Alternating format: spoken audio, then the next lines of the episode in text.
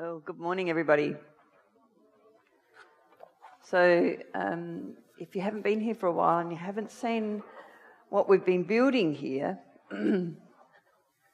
this is a reminder that our life is under construction. We start somewhere with Jesus, we start somewhere, and then we continue on on a journey. We grow, and uh, and so we've uh, we've looked at a series of qualities um, that, uh, that Peter talked about. A series of qualities that will allow us to be productive in Christ. And uh, together they build up a structure called the Christian life. We started with faith as our foundation. We went on to the walls of goodness. From goodness, we went to knowledge knowledge and wisdom um, that's built up one at the sides here. And right at the moment, we're in the middle of. I just love hang, banging in nails. You can see how good I am at it. ah, done. Um, so we're building the wall of self control. Self control. So Cam came and spoke to us about self control from the perspective of the old man and the new man, the flesh, the flesh, and the new creation that we are, and that we find self control in the new creation, in what God has done within us. Um, uh, Chris came last week and he talked about the difference between self control, as in, you know, let's try harder, we can do this, or what in fact God has done for us, placed His grace in our life, the grace of self control. And so today we're actually going to look at self control under pressure because we can all be controlled and, and doing really well when life is going well, is that right? But when life gets difficult, when we're under uh, temptation and testing, self control can be hard to find. So, where do we find self control when we are under pressure? I suppose for me, I have a story about self control um, that I have probably shared before. Um, and I, I guess this is just a bit of a caution, really, about when we start to think that we can do this Christian life ourselves. So um, when my boys were young, so my oldest boy's now 29, so we're going back 20 or so years, um, I found that I would lose my temper over almost nothing.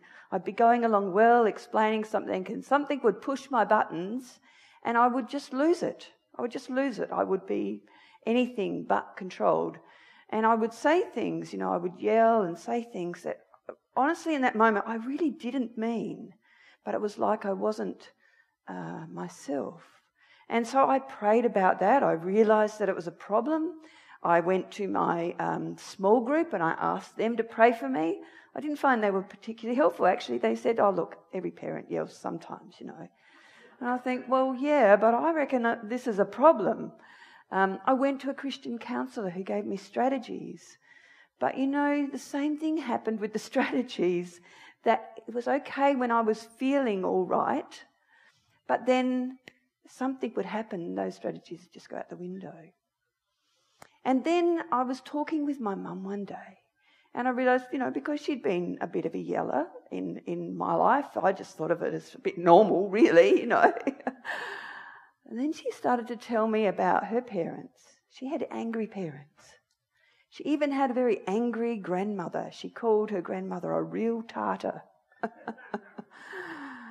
I thought, that's a spirit of anger a generational spirit of anger. And so that's when I sought prayer ministry. And in fact, the difference after that ministry was amazing. So I would still feel really tempted to get really angry and yell, but it was like I had a choice.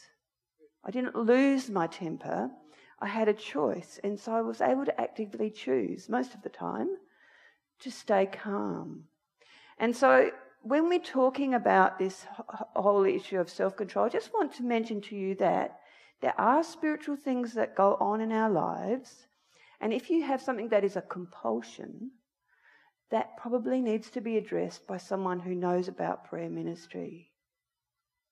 Um, just if you've got something in your life that you can't get under control, don't be ashamed. Go and talk to your, your house church leader or one of the pastors or one of the elders, and we'll point you um, in the right direction and, and bring the grace of God in. So, we're going to have a look at Jesus actually and how he coped under pressure. Uh, turn this on. Okay, there we go. But let's just remember where we've come from. So, Peter, in 2 Peter chapter 1, he says this Make every effort to add to your faith, convic- uh, which is like conviction. We talked about it being conviction. Uh, goodness, which we talked about being integrity. And to goodness, knowledge, which we talked about wisdom and to knowledge self control. Remember, self control is not trying harder, but receiving grace. And to self control, perseverance, and to per- perseverance, godliness, and to godliness, mutual affection, and to mutual affection, love. So you can see why we're building something. This is a lot of different qualities, yes? We don't start out with God with everything full blown and fully formed, but um, we're under construction and it grows. Peter says, For if you possess these qualities in increasing measure, they will keep you from being ineffective and unproductive in your knowledge of our Lord Jesus Christ. So, Paul actually has a list, in some ways a bit similar. A few things are similar, like self control. So, Paul talks about the fruit of the Spirit. He says the fruit of the Spirit is love, joy, peace, patience, kindness, goodness, gentleness, faithfulness, and self control. Against such things there is no law. For those who belong to Jesus Christ have crucified the sinful nature. Now that's interesting. When Cam talked about the old man and the new man, the old uh, flesh and the new creation, Paul here is saying we put to death the old man. We actually make a decision in our heads and our hearts to put to death those things that are not of God. Instead, we live by the Spirit. Let us keep in step with the Spirit. So, both Peter and Paul teach us that those godly values and behaviors are at the heart of following Jesus, in keeping step with the Spirit of God. As I've been thinking about self control, found it interesting that self control is a fruit of the Spirit. By definition, self control is actually something that we do. We do it. And yet, Paul says it is a fruit of the Spirit, it is produced in us. So, how does that happen? That's what we're going to look at today. How do we receive grace? How do we uh, see that fruit of self control produced in our life? You know, Jesus um, was a man like us, a human person like us. And he had weaknesses because he was a man. If we read what Hebrews says, we, we get a really good um, clue of what, what we can do in that moment of pressure. So, Hebrews 4 Therefore, since we have a great high priest who has ascended into heaven, Jesus, the Son of God, let us hold firmly to the faith that we profess. For we do not have a high priest who is unable to empathize with our weaknesses, but we have one who has been tempted in every way, just as we are, yet did not sin. Jesus is able to empathize with our weakness.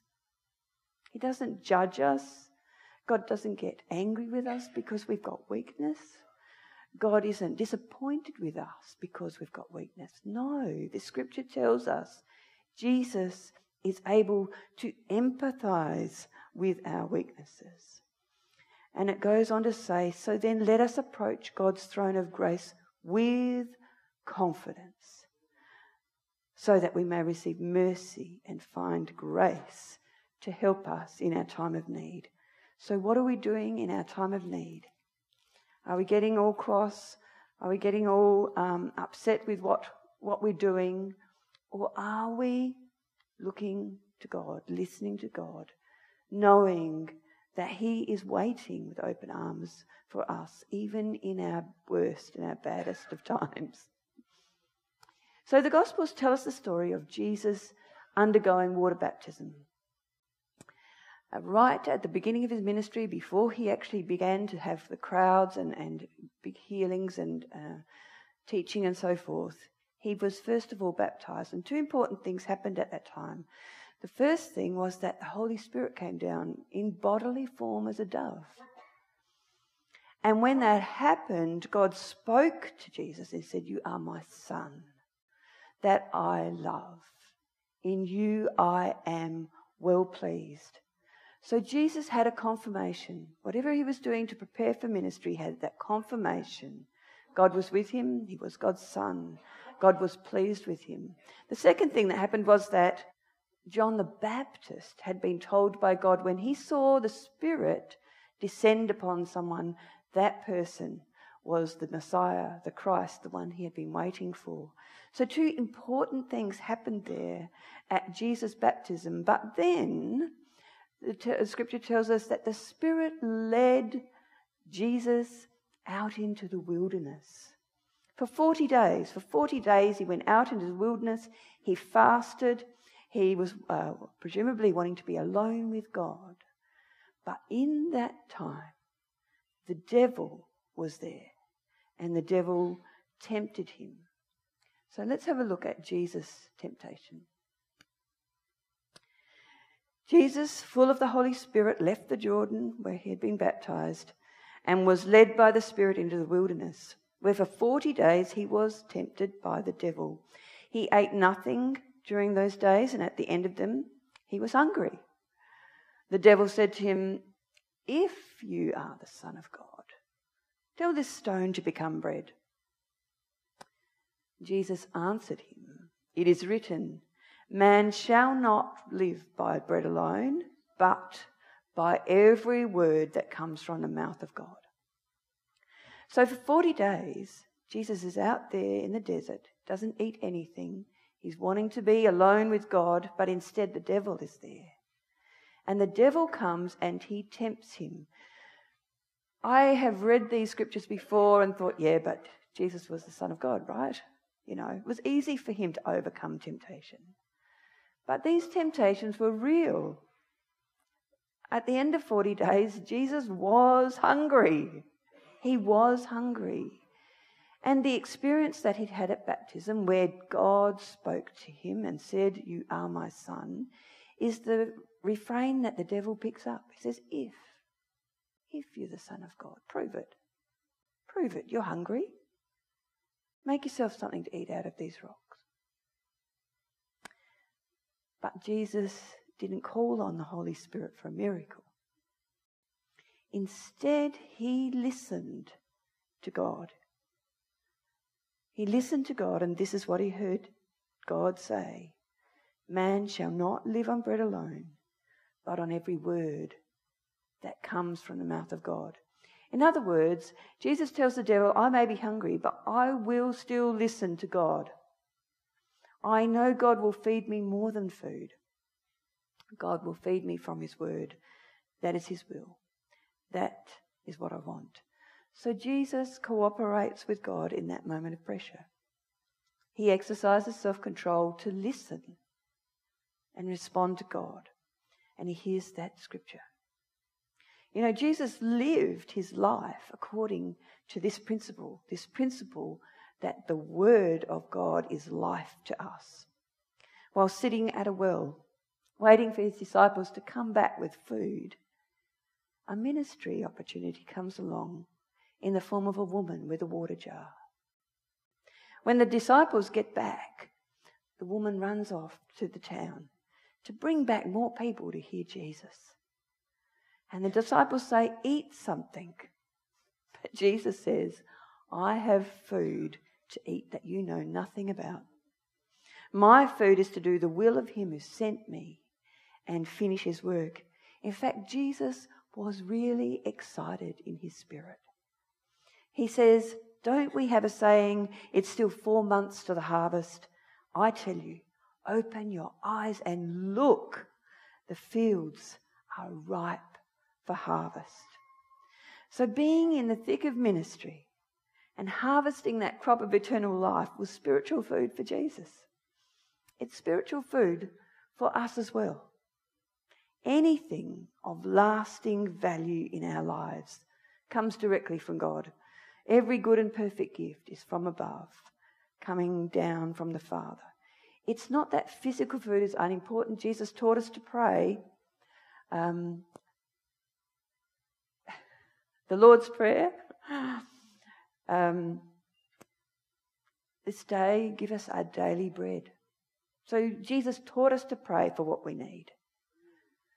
But he also taught us that God knows our needs before we ask.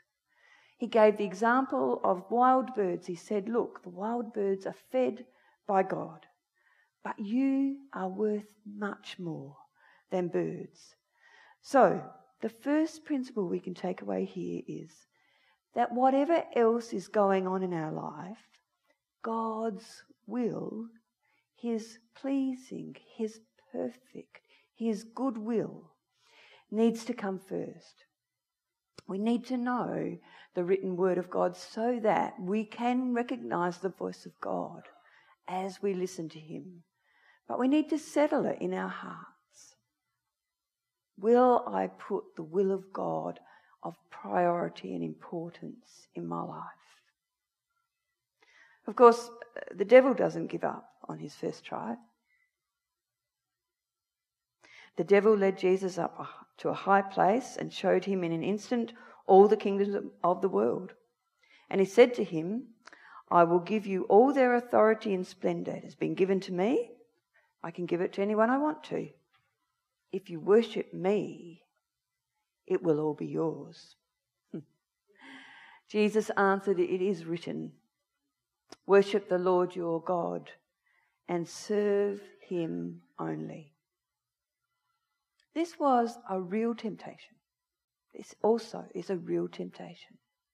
Jesus, at this point in his life, knew that he was going to be sacrificed and die.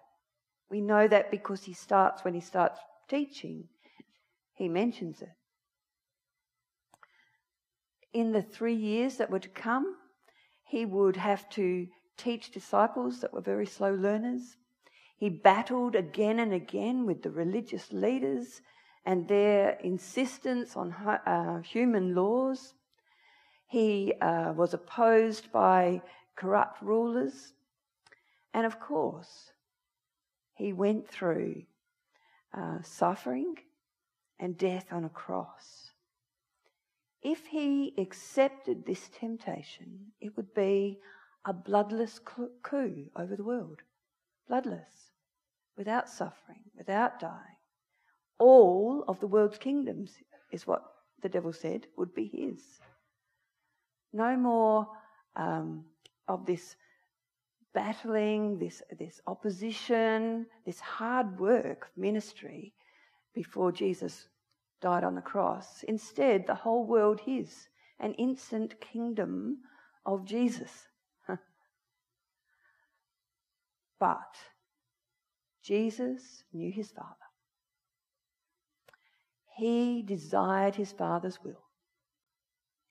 And so when he listens to God, he hears the words from the scripture Worship the Lord your God and serve him only.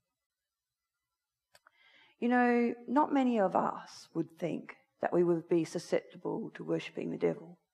That's exactly what Jesus said to the Pharisees and the religious leaders. He said, If God were your father, you would love me, for I have come here from God. I've not come on my own, God sent me. Why is my language not clear to you? Because you're unable to hear what I say. You belong to your father, the devil, and you want to carry out your father's desires. So, anyone you know has had an argument with the church over such and such a teaching and now seems to have walked away from God? They placed their understandings and what they wanted above what Jesus teaches. A common one is loving one another. Jesus said, Love one another as I've loved you, so you must love one another. By this, everyone will know that you are my disciples if you love one another. But the reality is that people don't always love perfectly, do they? Or people have an unrealistic expectation of what that love should look like. So, on that premise that the church isn't good enough, or they've been hurt by that, people do walk away from God. So, a second principle here is if we worship God and serve Him only, we will be focused on the one that we worship, not on what we think should happen, what we think we want, what we think will bring us happiness or fulfillment, but focused on the one we worship, prepared to put aside our understandings in order to focus on God and the people He puts in our lives to serve. Well, the devil had another strategy to try out. Mm-hmm. If God, uh, if Jesus uh, wouldn't disobey God's will for his life, perhaps he could just expedite the plans a little. The devil led Jesus to Jerusalem and had him stand on the highest point of the temple. If you are the Son of God, he said, throw yourself down from here, for it is written, he quotes scripture to Jesus.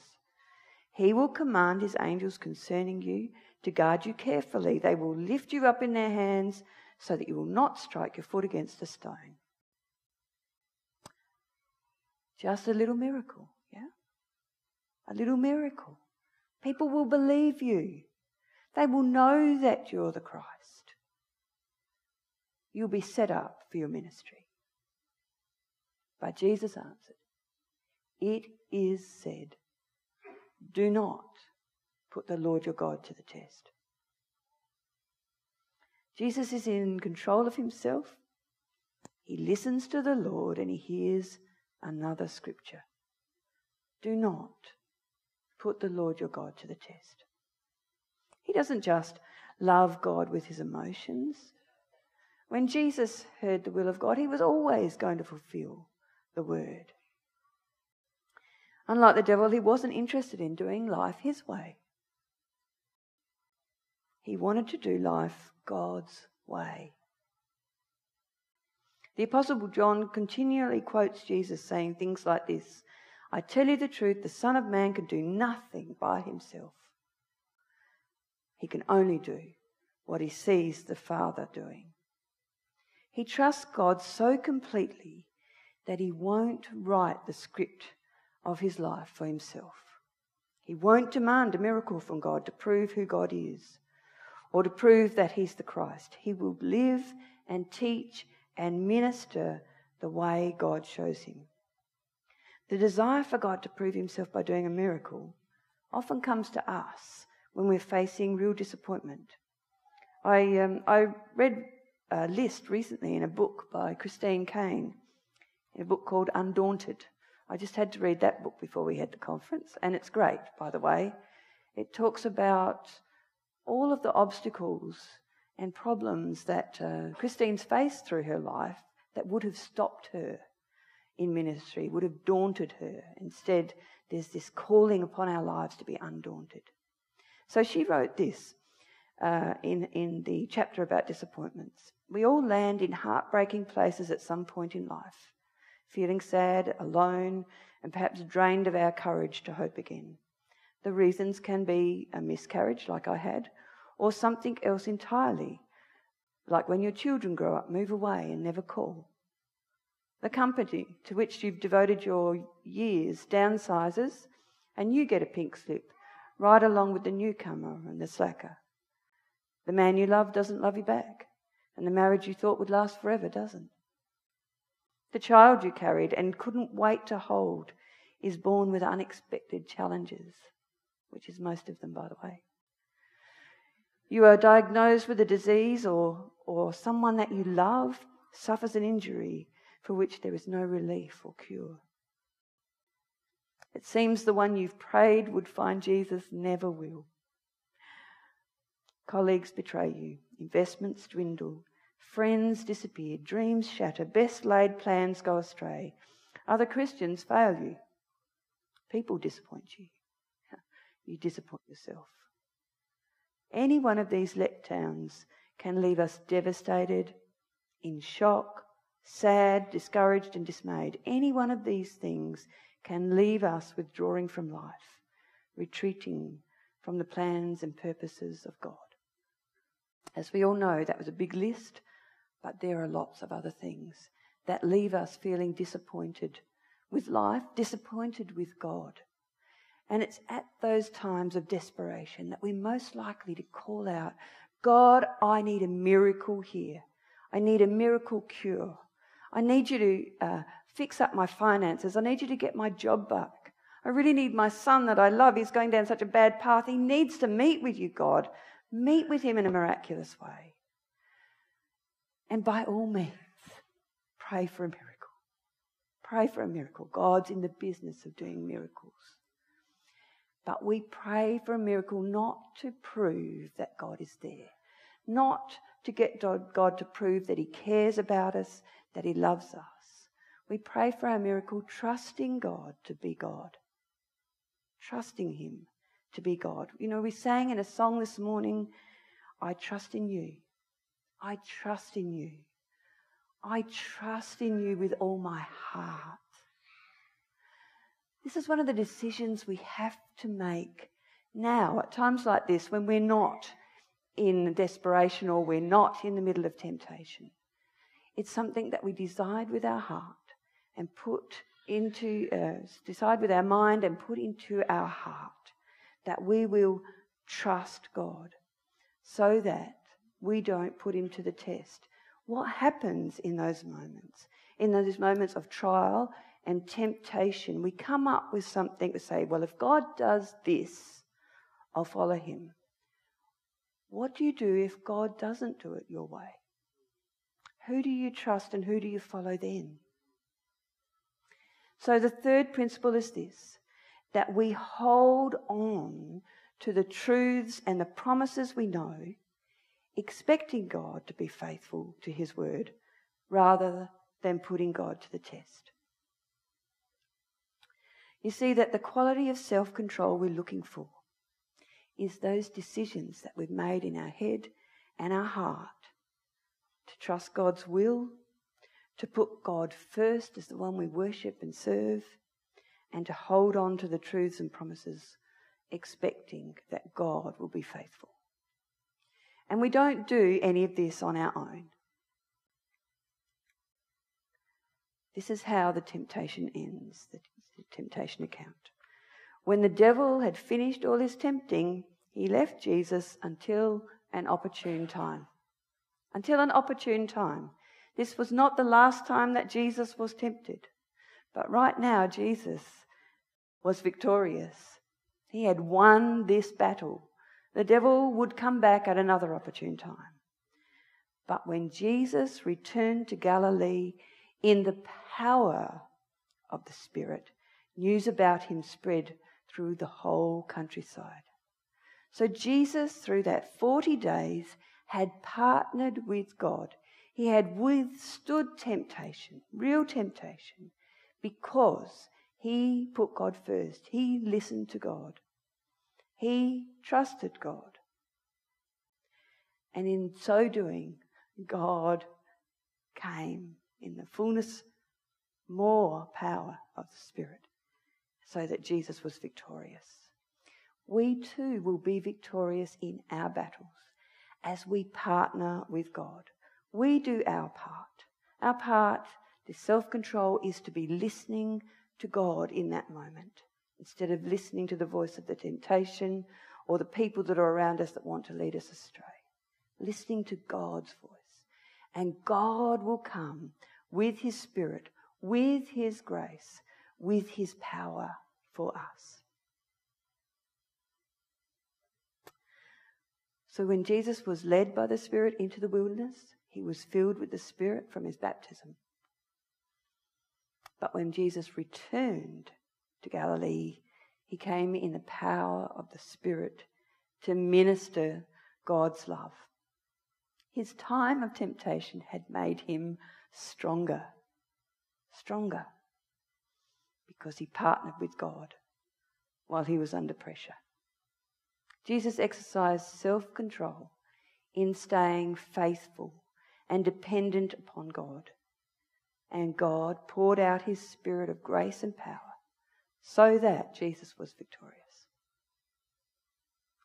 Let's pray.